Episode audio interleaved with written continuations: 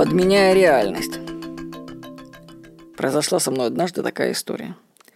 Соседи по этажу развелись и теперь судятся. Жена хочет отжать у мужа квартиру, дачу и ребенка. Муж сопротивляется, а я выступаю в роли посредника в этом балагане, потому что у меня стоят камеры видеонаблюдения, которые фиксируют действия соседей на лестничной клетке. Муж и жена звонят мне по очереди и просят посмотреть записи камер для компромата друг на друга. Типа, посмотри ее любовника. А ты видел, как он меня бил или мял мою машину? При этом еще каждый, по-моему, записывает разговоры со мной на диктофон. Кстати, помните, когда всегда, когда вы разговариваете по телефону, помните, что вас записывают. Ну, это очень помогает на самом деле. Хоть даже вас не пишут, помните, что вас всегда пишут.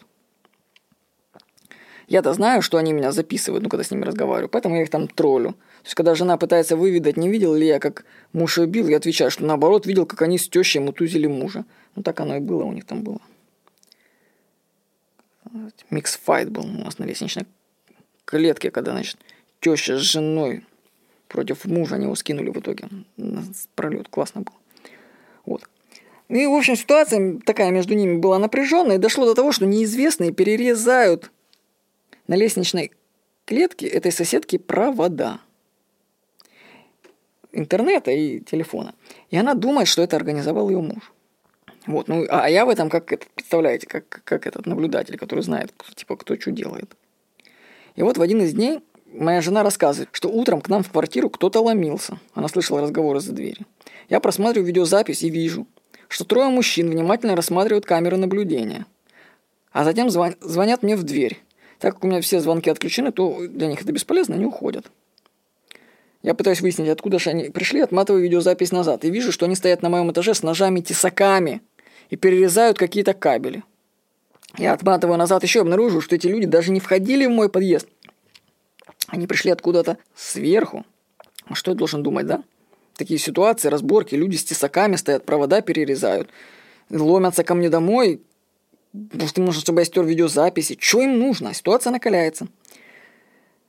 Вечером, пока меня нет дома, неизвестные опять звонят по домофону. Жене дозваниваются все-таки. Я все-таки, она мне звонит, спрашивает, что делать. Я говорю, ну поговори все-таки с ним. Надо выяснить, кто же это такие. Она разговаривает. И оказывается, что это люди были кабельщики. Они проводят интернет, увидите ли, у нас. А шнур от моих камер занял их кабель-канал. Они хотели от меня, чтобы я переместил их провода. А ножами они расчеса... расчищали место для своих работ. А прошли сверху, потому что тянут провод с крыши. Вот так все стало на свои места. Но представьте наше волнение в этот день. Реальность была полностью подменена. Разборка соседей совпала с работами кабельщиков. Это было чистое совпадение, но оно полностью изменило восприятие событий. Каждый человек живет в своей реальности. И мы постоянно пытаемся перенести свою реальность на поведение других людей. А другие люди ничего не знают о ваших мыслях. Но на этот счет отвлекусь. Была смешная история. Как-то на море встретил знакомую девушку и спросил: «Привет, идешь в кино?» А она не расслышала и ответила: «А почему, сука?» Вот о чем она тогда думала?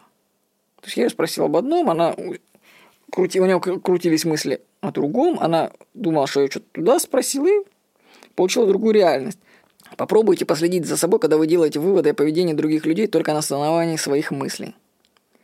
Не связывайте сразу события, которые случились с вами вчера, с тем, что произошло сегодня.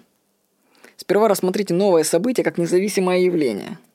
Проверьте, ваша реальность случайно не подменена? С вами был Владимир Никонов.